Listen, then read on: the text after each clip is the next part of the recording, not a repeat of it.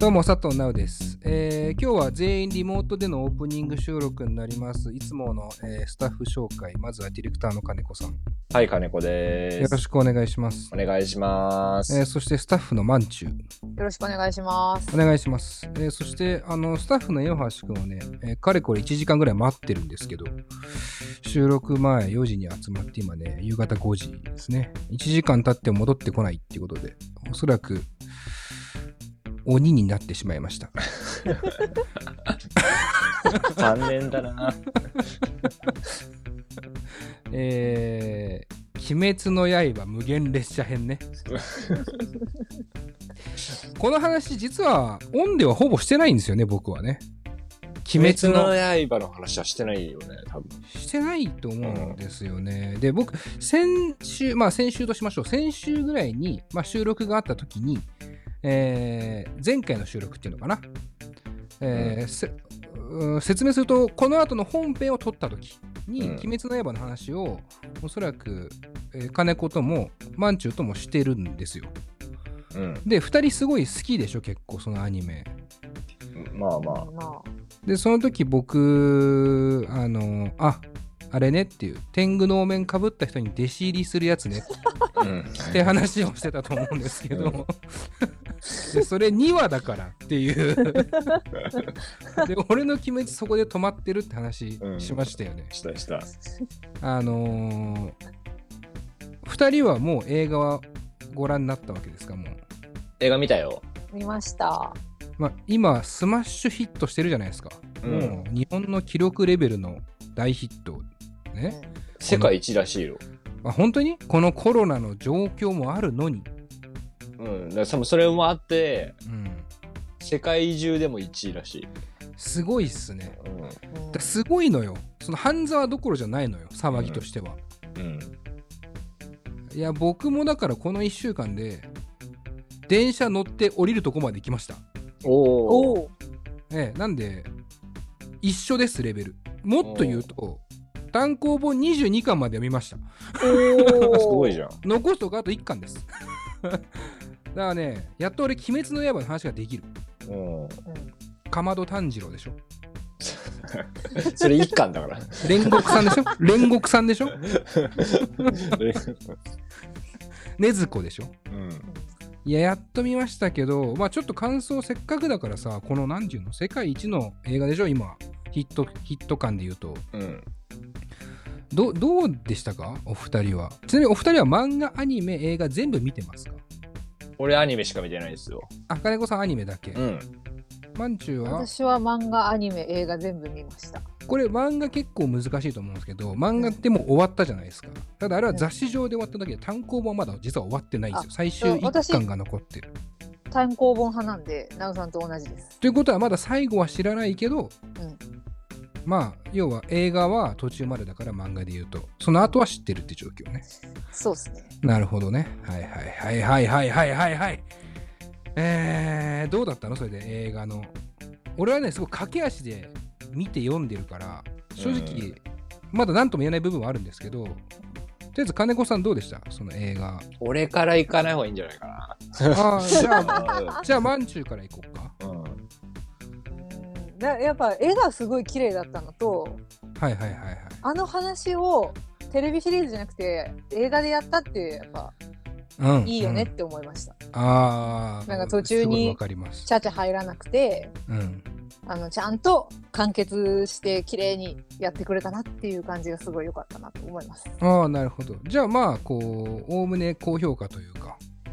まあそうですね。なるほど、なるほど。うんじゃあ、金子さんいきます？え 僕からいきます？え僕はね、いろいろ思うと。ことあったんですけど。俺もあるよどどうでした、金子さんは？俺は、まあまあだったけど、まあまあ。映画はね。うんうんうんで。そのまあまあっていうのは、どう、うんちょっともうちょっと詳しく聞かせてほしいですね。いや、もともと俺はうんすごくハマって大好きなアニメですっていうスタンスじゃまずないです、そもそも。ああ、鬼滅の刃自体にね、そんなにハマってるわけじゃねえと。そうそう、別に普通に、あ、いいじゃんぐらいのうんうん。人なんですけど、ええどこまで話すのこれ？あネタバレ、いや、もうほんと最後まで話そうよ。話までことんやろうよ。朝までやろうよ。朝まで鬼滅の刃やろうよ。乗っかるな列車今しかない、今しかないんだから。確かに。まあまあ、あの、うん。本当にネタバレが嫌な人は、このパート1飛ばしちゃっていいよね。オープニングだから、パートそうね。1っていうの。は。うん。だからそのパート2から、あのゲスト部分からちゃんと聞いてほしいから。はい。はい。でそうね。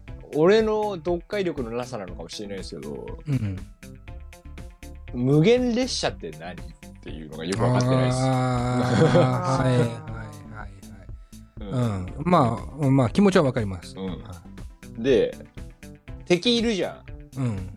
要はフリーザ戦をドラゴンボールで言うとさええ。いよいよフリーザと戦うぞっていうところをうんうんうん。テレビアニメじゃなくて映画でやりましたみたいなことだよね。だからこれは、だからいわゆるその十二気月って言われる、うん。十二気づき気づき？か。気づき？気づきって言われる、すっげえ強え鬼と、うん。あとその、味方側にいるすっげえ強えやつらがいるんだけど、あいつらの名前もう忘れてるけど、柱な。鬼滅隊柱の。柱そう。鬼滅隊の柱。鬼滅隊って鬼を倒す、まあ、おまあ、鬼、簡単に言うとゾンビみたいなもんなんですけど、まあ、鬼を倒すための部隊の超強いやつら、精鋭と鬼側の精鋭が、ついにこう激突するっていうね、ことだよね、フリーザ戦っていう、その例えで言うとね。うんうん。なんか、そのフリーザが弱すぎねえかって俺は思って。あー、なるほど。はあはあフリーザ言うほど強くねえってことね。うん、だって、無限列車編でしょ？うん。で、その列車に関わる。鬼がいるんだけど、そいつが要は要はメインの敵なわけじゃないですか。ねえ、そうですね。無限列車編が。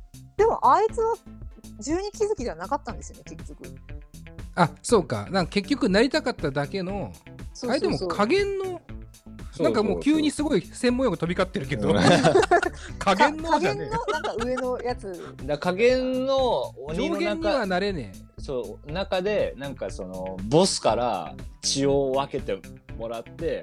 そうだよね。覚醒したやつなんでしょ、あのーまあ要はカースト制度じゃないけど、トップがいて、その下に上限っていうのがいて、その下に下限っていうのがいいんだね。うんで、要は月だからね、鬼の月と書いて気づきでしょだから上限の月と下限の。で、その上限はめっちゃ強いと。うんで、下限はまあまあ強いんだよね。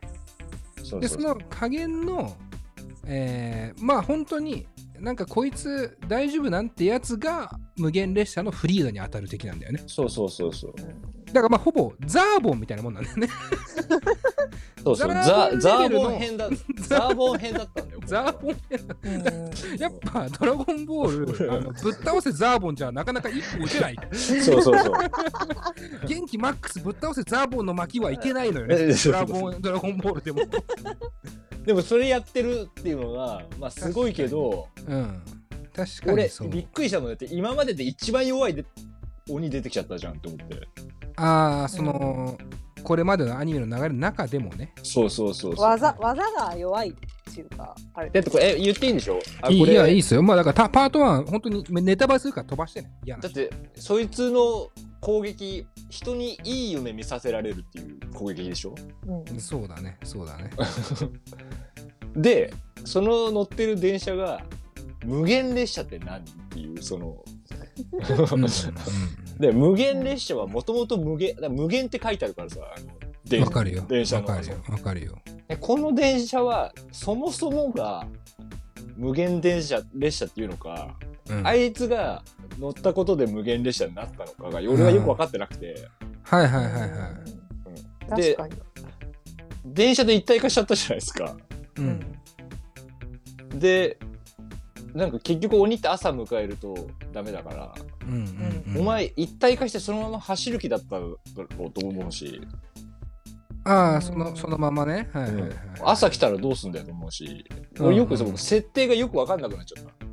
ああ、なるほどね。結局これなんだっけみたいな。そうそうそう。なんでこれが無限でこいつがいて、なんでその攻撃をするやつをこっちに仕向けたみたいなことだよね。そうそうそう。そのその状況でっていうね。うん確かに、それはね、実は僕も感じてました。うんあの、というのも僕駆け足で見たんですよ。アニメ25話ぐらいですかね。今のところシリーズで言うと。僕ね2日で見ましたけど25話。で3日目にはもう映画館にいたんですけど。うん、なるほど。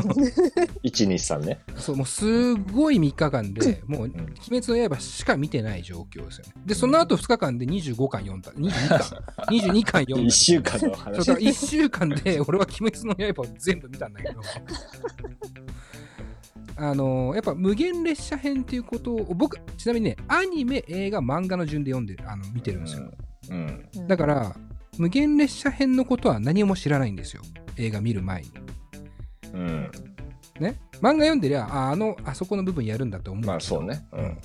でうわ楽しみだな無限列車って思ってまさにそのこの列車は何なんてまず思った。うん思うよね。しかもそのなんか列車間に俺はどっちかというと結構グッと来てたわけ。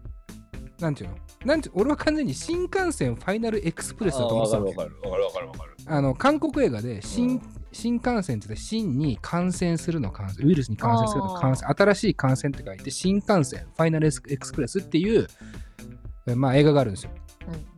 でそれはまあその列車というかまあ電車新幹線1台の中で行われるゾンビのすごいまあドタバタ劇みたいなもんなんですけどあれ最高なんですよ。うん。でしかも列列車電車っていうその動いていく密密閉空間っていう空間をうまく使うわけじゃないですか。うん。なんかだから無限列車っていう列車に実はこう仕掛けがあってねなんかこういいいろんなこうからくりみたいなことが俺はなんか噛み合った結果、どっちに味方するのか知らないけど戦闘が面白くなるんだろうなって思ってたわけうん。うん。でもね割とねシンプルにうん。なんかでかかった敵が。そうなんだよね。なんかそうシンプルにでかいのよ。そうそう。みんな、ただ、ただ乗ってるだけだから。基そうなの本的には。ビオランテみたいなもんなのよ、うん。なんつうかシンプルにでかいなっていうその。ああなるほど。でそこがなんかあんまりだなってちょっと思ったんですけどただここっからちょっとごめん映画の感想ではなく「鬼滅の刃」というものの感想になるしオープニング多分超長いと思いますけどすでに。あのーすごくいいアニメだなとは思ってます。うん。あのねこれだから僕とか金子さんは特にまあハマるわけではないんだけど既視感というかうん。が結構あると思うんですよあれって「週刊少年ジャンプ」で連載じゃないですか。うん。で、あの、金子さんから聞いた、オフで聞いた情報として、女性作家なんですよね。うんまあ厳密には分かんないんだけど、性別をばらしてないみたいな。そうそうそう、謎めいてるんだけどあな、るほどね。でも女性なんじゃないかっていうふうに言われてるます。なんかまずそのジャンプに女性作家がいるってさ、俺らの時代のそのヒエラルキー的にあんまりこう、男尊女卑強かったじゃないですか。まあ、あの時代はね。うん、なんか特に強かったと思うんですよ。漫画家で、女性が描いてる少年漫画ってなった時の、なんか一個下に見るかみたいな、俺あった気がしてて、うん。そこが多分、どんどん減ってったよねって思うのよ。あのーデスノートとかもそうだっけ？あれ女性？あいや男性ですあれはあれ ?D グレーマンとかがティーグラマンどっちだったっけ？女性だよね、確かね。女性作家で言ったらホイッスルとかああ、あそうだね。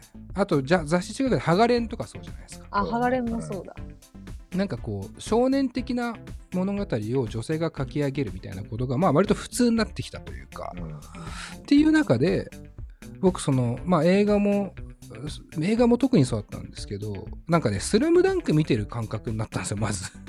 うん。うん例えばすごくスポーツの試合をじっくり見てるようなうんうんだからちょっと三能戦を意識させるようななんか 一試合長えなみたいな映画に関して言うとうん。そこをじっくり見せる。しかもなんかあのこれは俺だから漫画読んでいろいろこう気づいたというかああ本当にそうだなと思ったんだけどコミック表現を緊迫したシーンで入れ込むじゃないですか「鬼滅の刃」って、うんうんうんあのめっちゃ緊迫してるところであの絵がコミカルになるやつ。ううんん。を出したりとかするのであれって要はあそこによって女性ファンがキャラク女性ファンがキャラクターを好きになると思うんですよね僕はね。かっこいいだけじゃないその可愛さみたいなちょっとこう母性本能をくすぐるみたいな。でいてさっき言った上限の月とか下限の月とかっていうそのシステムとか、その時代背景の使い使い方とか、あと、要は戦いのシーンとかに関して言うと、すごくこうドラボドラゴンボール的でもあると思うんですよね、やっぱり。なんかその辺のなんていうか、こうジャンプ黄金世代の漫画を、なんかもろに食らった人が書いた最近のこう良質な少年漫画みたいなうん。イメージが強くて、それをやっぱ漫画見た時にアニメの方が表現すごいんですよ。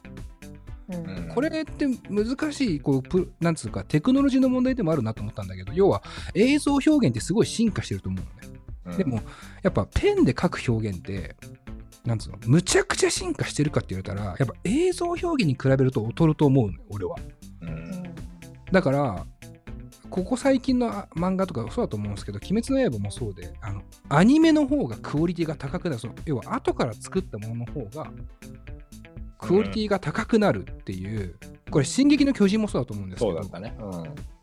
なんかこの現象っていうことに俺はなんかずっとこう頭を支配されてだからなんかすごい俺はなんつうの原作とか先にどっちとかっていうことの抵抗がちょっとなくなもっとなくなったよりなんかきっかけになったんですよね。アニメは後追いじゃなくてアニメだからすごいことができるっていう表現というかに見えてなんかあのーグッときました。そうですか。締め方間違えたけど。え、って思いませんか？俺結構なんか感動したんですよね、そこの点に関して言うと。いや、わかるよ。ね。いや、全然面白いんだけどねっていう。いや、面白いんだよね。面白い面白い。面白いし、俺はやっぱ少年漫画の作品だから、うん。子供たちが夢中になってるじゃないですか。うん。もうそれが一番。もうそれが、もう全てだとやっぱ思うんですよ。うんうんターゲットにちゃんとターゲットとして受けてるから。うん。うん。それがいいなって思ってる。でもやっぱ俺は子供じゃないからもね、でもこれがさ、あれだと思わない？なんか、子供じゃないけど、う。うん子供じゃない、子供だった自分の時代のものが時代背景に感じるから、作品の。うんだから、割とすんなりは入り込めるっていうかさ。まあこれがね多分なんか漫画家の人が今二十歳の人とかうん。ぐらいになってその人が例えば30歳ぐらいでデビューしたとした時にうん。もしかしたら理解できないなんかなんていうか感覚っていうかさうん。があるかもなってちょっと思ったの。うん。でもなんか鬼滅はそれこそ自分が大好きなジョジョとかうん。こうドラゴンボールとかハンターハンターとかうんとなんかなんつうの？それ好きなんだろうなみたいな。そうね。呼吸だからね。そうそうそう。なんかうんめっちゃ好きなんだろうな。うん。波紋だもんねあれはね。だからなんか入り込みやすいっていう。だから俺らの世代がギリギリ入り込める最後のこう超大作感っていうかこの後の世代の漫画は堅物のまんまだと理解できないかもなともちょっと思ったけどね、うん。まあ、その辺はちょっとまた来週話そうかじゃ持ち越すんです流行ってるから。あすっごい喋っちゃった。1週間鬼滅の刃しか吸収してなかったから。大丈夫。鈴木の話しなくて大丈夫だろ鈴木の話はね、これどうしようかな。いや、ほんと、だからエンディングってゾーンが欲しいよね。鈴木の話もしたいんですけど、もうオープニング何分喋ってますか、僕今。20分ぐらいじゃない？いやー、バシバシ編集お願いします。やだよ やだよってなんだよ。やれよ。やれよ。ポッドキャストの良さなくなるだろバシバシ編集ポッドキャストの良さとか言い出すな、急に。民放だったらポッドキャストの良さなんか俺らなんか一回も生かしてねえから。ずっとラジオやってんだ、こっちは。えー、まあそんな感じで。えー、ちょっと鈴木の話したいんですけど、あのー僕らラーメンの会を毎年やっていて、今年もちょっとどうやってやろうかなって、えー模索はしてるんですけど、まあそこにね、毎年出てくれてるサルサってバンドの鈴健、ね、ギターボーカルの鈴健がラーメン大好きで、俺も毎日のように LINE してますけど、鈴健がね、玉結びにね、TBS ラジオのね、そうそうそう。出演して、その話がめちゃくちゃ良かったので、それは来週します。あ、じゃあこれだけ、えっとあ、何何？1週間タイムフリー、あラジコそっか。のタイムフリーで聞けるんあですよ。それいいじゃん。だから、来週の、えー11月の5日の木曜日のお昼ぐらいまでは聞けるはずなんで、あ、じゃあ聞いといてもらおうよ。そうね。ね？聞いといてもらって、そう そうそう。宿題が出ちゃった。聞いといてもらって、その後、あの、うん熱く語るわ。そうね。あと、あの、鬼滅の刃も見てもらって。そう見といてもらって。そしたら、続き話すわ。漫画の方の話。はい。というわけで、えー今週は以上です。オープニングは。本編に参りますので、お楽しみに。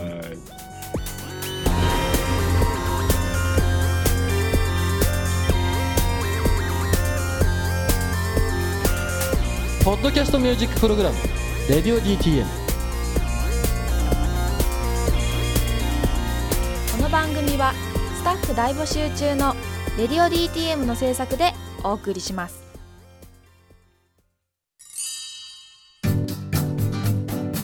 現在「レディオ DTM」では番組で流す CM スポットの枠を販売しております。毎月3万件を超えるアクセス数がある音楽番組を使って効率的にイベントの告知や企業 PR などをしてみませんか？詳しくは番組サイト内の特設ページをご覧ください。